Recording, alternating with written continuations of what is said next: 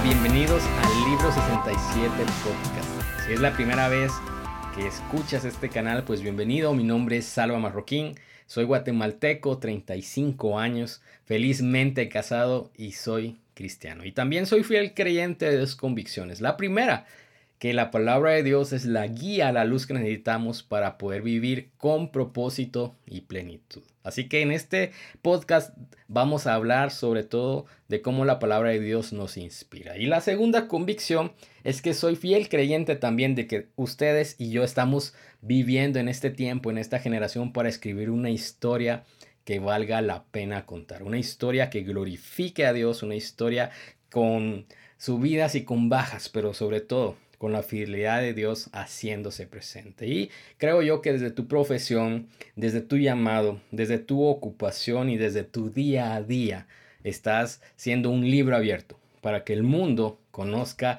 la bondad, la fidelidad y la gracia de Jesús obrando en nuestras vidas. Así que de esto trata este espacio, un espacio de reflexión, un espacio de contenido devocional y para que podamos detenernos y meditar en lo bueno que es el Señor. Si está acá algún amigo que ya tenía guardado mi podcast en Spotify, en Apple Podcast, pues hola de nuevo. Espero que esta nueva temporada sea más consistente. Debo disculparme, realmente este dos mil veintidós no prioricé mi tiempo para desarrollar este tipo de contenido y algunos amigos me exhortaron a que pudiéramos retomar este, este canal y re- realmente considero de que esto es parte de mi llamado, parte de mi propósito, así que espero ser más consistente, más frecuente. Y gracias, gracias por escucharnos, por permitirnos llegar ahí donde están, en el tráfico, en casa, en el gimnasio. Y espero realmente que pueda aportar valor a sus vidas. La inspiración entró, jóvenes, así que en hoy, tres cuatro de la tarde del treinta y uno de diciembre de dos mil veintidós estamos retomando este proyecto y quería detenerme en una reflexión que ha pasado por mi mente desde ya hace varios días, finalizando diciembre, a punto de cambiar de página, ¿verdad? Un año más pues finaliza, otro está por comenzar, pero una vez un amigo se me acercó y me dijo, mira, ¿por qué tanta bulla con el cambio de año? ¿Acaso hay una diferencia? Y, y realmente para muchos la vida es así. Una vida rutinaria, una vida monótona, una vida sin inspiración. Sin embargo, yo creo que todos, todos, todos estamos detrás buscando escuchar la verdad. Buscando escuchar por dónde dirigir nuestras vidas. Buscando una palabra de paz, una palabra de bendición, un buen augurio, un buen deseo, siempre. Y es que cada vez que estamos a las puertas de una nueva temporada, de una nueva etapa, de un nuevo comienzo, esperamos que Dios, que el destino, que el universo, dirían algunos, nos digan, este es el camino correcto, te va a ir bien, todo estará bien, ¿verdad? Y, y lo vemos, lo vemos en nuestra cultura cristiana. Eh, no quiero ofender teologías o denominaciones, pero también a, hay pues congregaciones que el, el día de hoy, treinta y uno de diciembre o a principio de año, pues encomiendan a Dios eh, eh, pues su caminar. Y, y yo lo creo, es una práctica que realmente vale la pena. Con mi familia es una práctica que empleamos los últimos veinte, treinta minutos del, del año que acaba. Y los primeros diez minutos del año que comienza, nos unimos a orar y a encomendar a Dios nuestras vidas, nuestros planes y propósitos. Y es una práctica que yo, pues, espero poder transmitir a mis hijos. Pero hay personas que desesperan porque les digan, esto es lo que dice el Señor, ¿verdad? Y no lo vemos solo en la cultura cristiana, lo vemos también, pues, en personas que no están familiarizadas con, con lo que creemos los cristianos.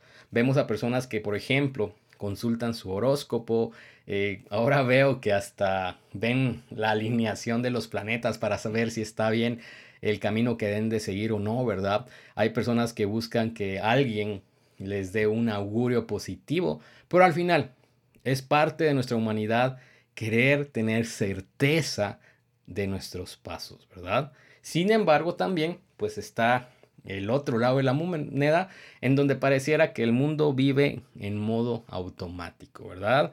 Vivimos de lunes a viernes trabajando, sábado y domingo descansamos y la vida vuelve una vez más a tomar esa, esa, esa rutina que pareciera esas ruedas de hámster, esas ruedas de ratón. Y realmente lo único que cambia, dirán algunos, es el mes, es el calendario, ¿verdad? Pero yo les, les pregunto, como cristianos, como creyentes en Jesús, ¿cómo están viendo ustedes su vida? ¿Cómo estoy yo viendo mi vida? ¿Le estoy tomando este nuevo año como una oportunidad para acercarme a Dios, para depender de Dios en cada uno de mis pasos? Porque el cristiano debería vivir así. Ser cristiano en Lucas nueve nos dice que significa morir a nosotros mismos. ¿Y qué significa esto? Que antes de la voluntad propia debería nuestro agrado, nuestro deseo ser y vivir bajo la voluntad de Dios. Ir y caminar hacia donde Jesús indica, hacia donde su palabra indique. Sin embargo, el hecho de que tú y yo seamos cristianos no nos protege, no nos eh, redime de, de esa situación donde a veces vivimos confiados en nuestras fuerzas, confiado en nuestra visión, confiado en nuestra manera de ver la vida. Y seamos francos, yo me atrevería a decir que el noventa por ciento de los que escuchan este podcast no vivimos al cien por ciento confiando en el Señor. Basta ver, basta ver eh, cómo nosotros administramos y priorizamos nuestros días, nuestros meses y nuestra vida, ¿verdad? Y quizás voy a poner unos ejemplos, pero que realmente no están mal. Hay personas que van detrás de las vacaciones anuales. Y qué bueno, qué bueno que podamos descansar, celebrar, invertir nuestros recursos en, en unas buenas vacaciones. Yo te deseo que este dos mil veintitrés tengas espacio para descansar, para vacacionar. Pero para algunas personas ese es su fin máximo, ¿verdad? Veo también personas que se esfuerzan en cumplir sus metas y ahí están en el gimnasio dándolo todo, eh, en el trabajo buscando ese ascenso, eh, querer ser el mejor en la universidad, en sus estudios, en todos los campos, y no está mal, yo lo celebro también. Una de mis metas es mejorar, eh, por ejemplo, en mi condición física. Hace unos años yo era maratonista y ahora me cuesta tener una rutina de madrugadas, ¿verdad? Y es una de mis metas de disciplina. Y como les digo, no está mal tenerla. Sin embargo, hay personas que su único eh, título, a lo único que aspiran en la vida es poder decir, soy el mejor en esto. Y creo yo que el cristiano debe ser alguien que debe mostrar excelencia, sí. Pero también deberíamos, antes que enorgullecernos solamente de nosotros, nuestras vidas deberían estar glorificando a Dios. ¿Y qué significa esto? Que entonces yo puedo caminar y ser excelente, pero que el mundo se entere de que hay un Dios que aprueba mi diligencia, mi disciplina, ¿verdad? Entonces, todos estamos escuchando, en primer lugar, buscando escuchar la verdad. Buscamos tener certeza de hacia dónde dirigir nuestra vida. Y también todos le estamos apuntando a algo. Mi invitación en esta, en este episodio es de que podamos detenernos y decir, sí, ok, yo quiero escuchar la verdad, yo quiero tener certeza en mi vida y también quiero cumplir metas, pero antes, ¿podemos tomarnos las decisiones correctas para decir, ok, lo haré, pero también lo haré bajo la voluntad de Dios? Hoy decidiré confiar en el Señor. Este año que estamos dejando atrás, seguramente, si eres como yo, de carne y hueso, te diré, tuviste pruebas, seguramente, tuviste conflictos, tuviste peleas. Yo te pregunto, ¿cómo reaccionaste en medio de esa prueba, en medio de esa dificultad, en medio de ese conflicto? ¿En qué pensaste primero? ¿A quién acudiste primero? ¿Dios estaba en medio de esas emergencias, en medio de esas crisis y pruebas? ¿O fue la última alternativa? Y te lo digo porque yo en muchas situaciones, he de ser sincero, actué primero en mi propia sabiduría, en mis propias fuerzas. Y lo, lo malo es de que las fuerzas humanas son limitadas. Pero también tuve oportunidad de correr al Señor en medio de la incertidumbre, en medio de la dificultad, y doy gracias a Dios porque Él respondió. Y aún Cuando caminé primero en mis fuerzas y después busqué al Señor, aún ahí encontré gracia y misericordia.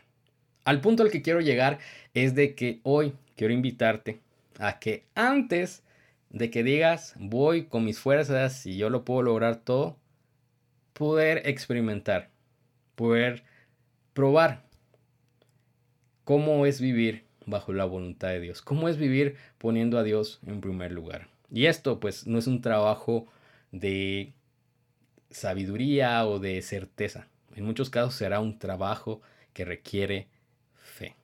Pero mi invitación entonces es que te recuerdes, que digas a lo más profundo de tu corazón, este año lo haremos con Jesús. Este año lo haremos dándole a Dios el primer lugar de nuestras vidas. Algo que podamos recordar en nuestro corazón, en nuestra mente, en el primer paso que demos cada mañana y en el último pensamiento que tengamos al acostar.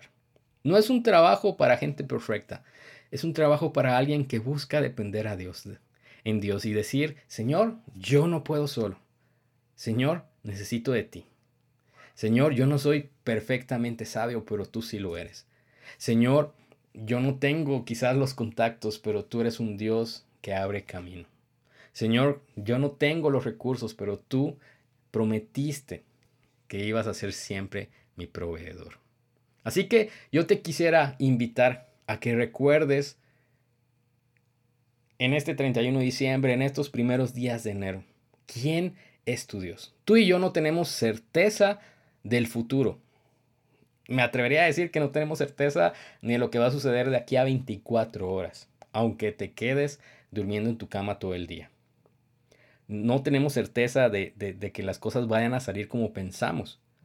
Pero yo, yo creo que su palabra, que la Biblia, sí nos da la certeza de quién es Dios. Así que en este dos mil veintitrés yo te invito a que recuerdes que el Dios al que adoras los domingos, que el Dios eh, que escribió e inspiró la Biblia que tú lees, es un Dios soberano. Un Dios que no deja nada al azar, que de él depende el futuro, el presente y ha dependido el pasado de nuestras vidas.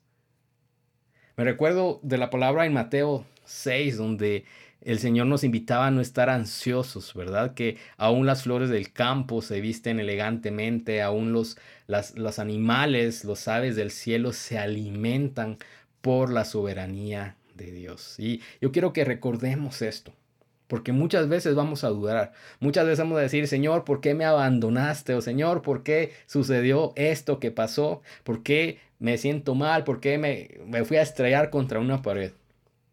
Aún en las pruebas, aún en las batallas, yo, yo quiero invitarte. Y también esta invitación sobre todo es para mí, porque muchas veces soy una persona que tiende a preocuparse y puede decirme, Salva, tu Dios, tu Padre es el Dios soberano. Un Señor que hace salir el sol y que lo oculta por las tardes. Un Señor que abre un camino y que nos permite avanzar, aun si es un pantano, aun si es un desierto, aun si es un valle de sombras. Recordar que Dios tiene cada uno de nuestros años escritos en ese libro de la vida. Nos permitirá entonces avanzar sobre este año, sobre tus metas, en paz, en confianza.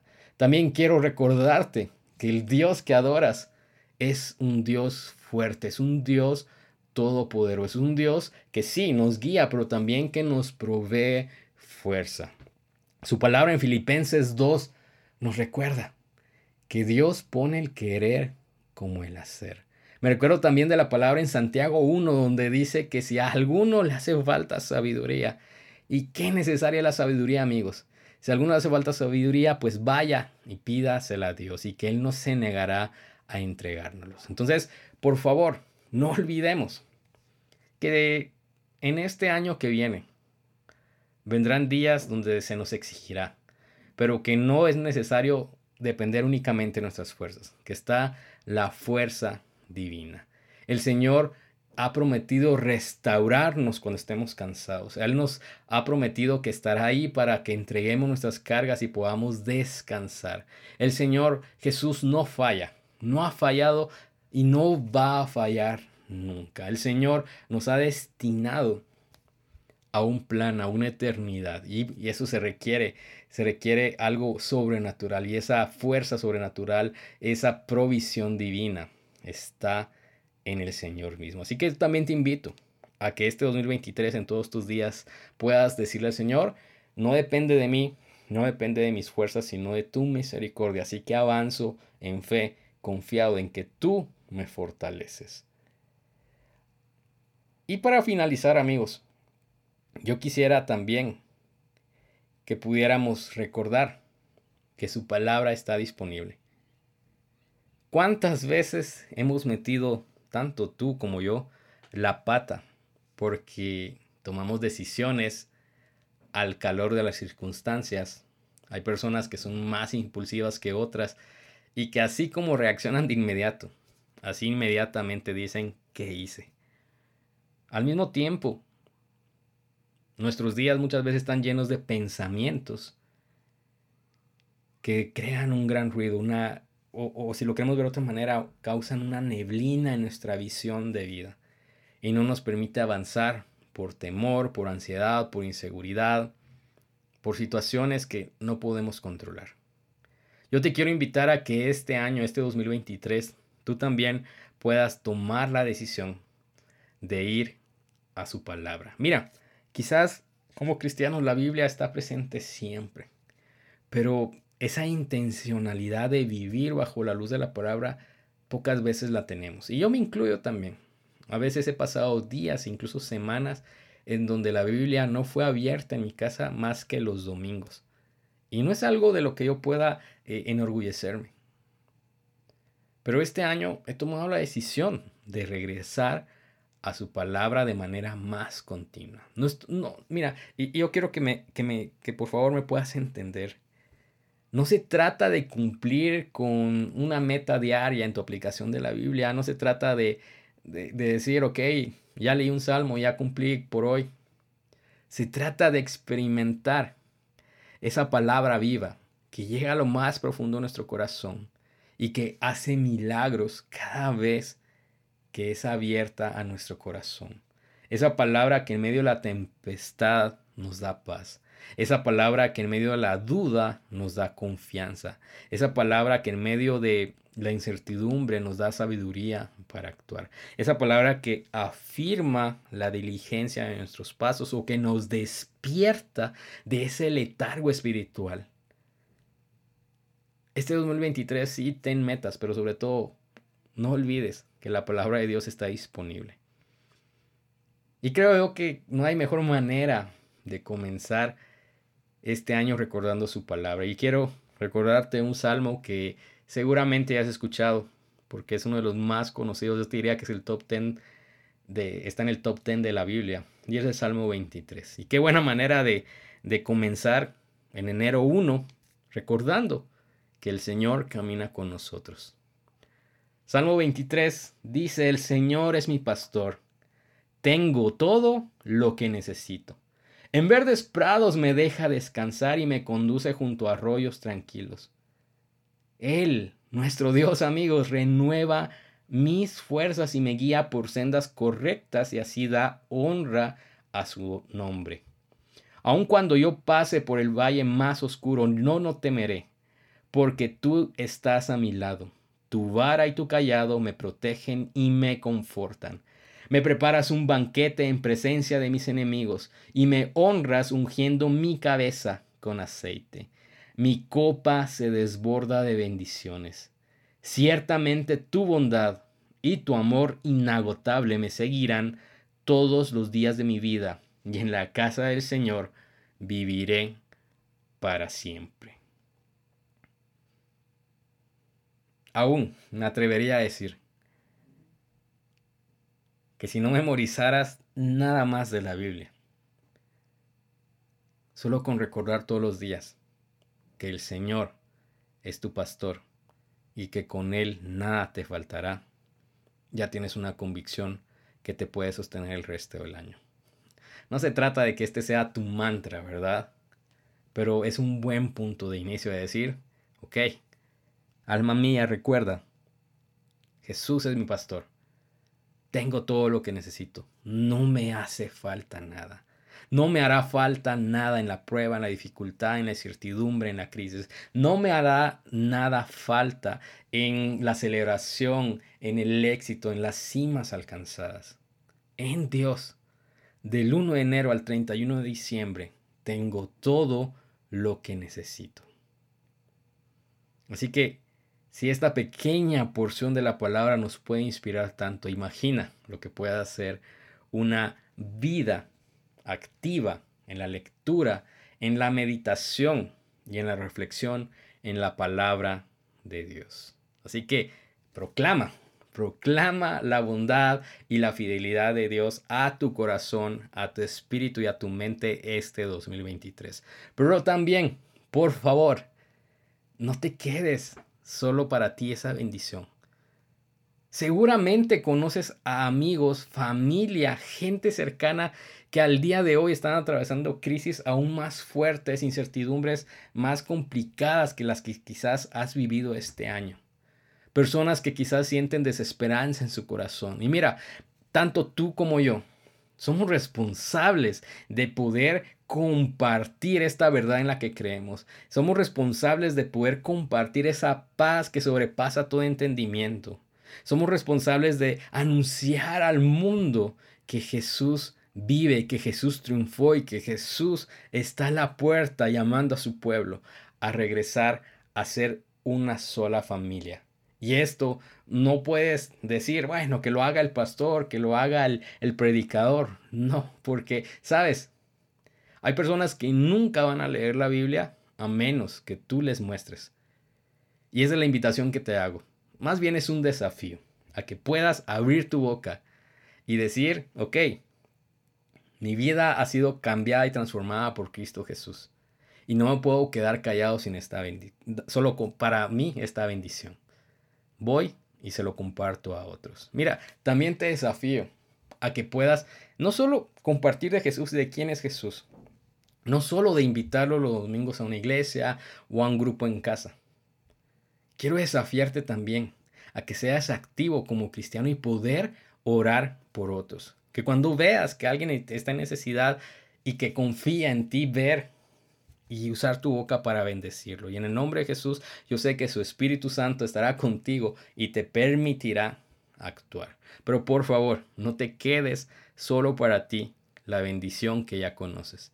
El Señor anhela, y yo sé que a Él le goza cuando tú y yo somos intencionales en anunciar la buena noticia, el Evangelio de Dios. Cristo Jesús vino por el máximo de los pecadores, y en Cristo Jesús ellos dejan de ser pecadores para ser llamados hijos. Una oportunidad que tú tuviste, que yo tuve y que otros tienen también, pero que quizás aún no han conocido. Así que vamos, proclama también la bondad de Dios a otros. Así que quiero cerrar con una oración. Quizás esto es un poco informal, quizás no es como que está punto por punto, pero yo estoy feliz de comenzar y no quería quedarme callado. Así que, por favor, acompáñame en esta oración. Jesús, te doy gracias. Te doy gracias por tu fidelidad, porque es tan evidente en mi vida, porque siendo una persona que quizás no estaba calificada para ser tu hijo, tú me adoptaste y me has hecho parte de tu familia. Tus promesas, Señor, son justas, tus promesas son reales y se cumplen. Y tu promesa de salvación ya la extendiste en la cruz. Y hoy vivimos gracias a esa resurrección bendita que nos permite llamarte Padre, Consejero y Buen Pastor. Hoy, Señor Jesús, yo quiero proclamar a lo más profundo de mi corazón, de mi mente, de mi alma y de mi espíritu, que tú eres el pastor de mi vida. Que en este año que estamos comenzando, tu bondad, Señor, abrirá el camino. Y aun cuando pase por desiertos, por dificultades, por valles tenebrosos, tu fuerza estará conmigo y nada me hará falta. Y Señor, permíteme recordar que cuando venga el tiempo de la bonanza, el tiempo donde las cosechas abundan, el tiempo del éxito, de las cimas alcanzadas, recordar que ahí estás tú, que tu provisión se hace evidente y que también ahí no me hace falta nada. Tú eres el Dios que me da fuerzas. Tú eres el Dios soberano. Ninguno de mis días están fuera de tu alcance, Señor.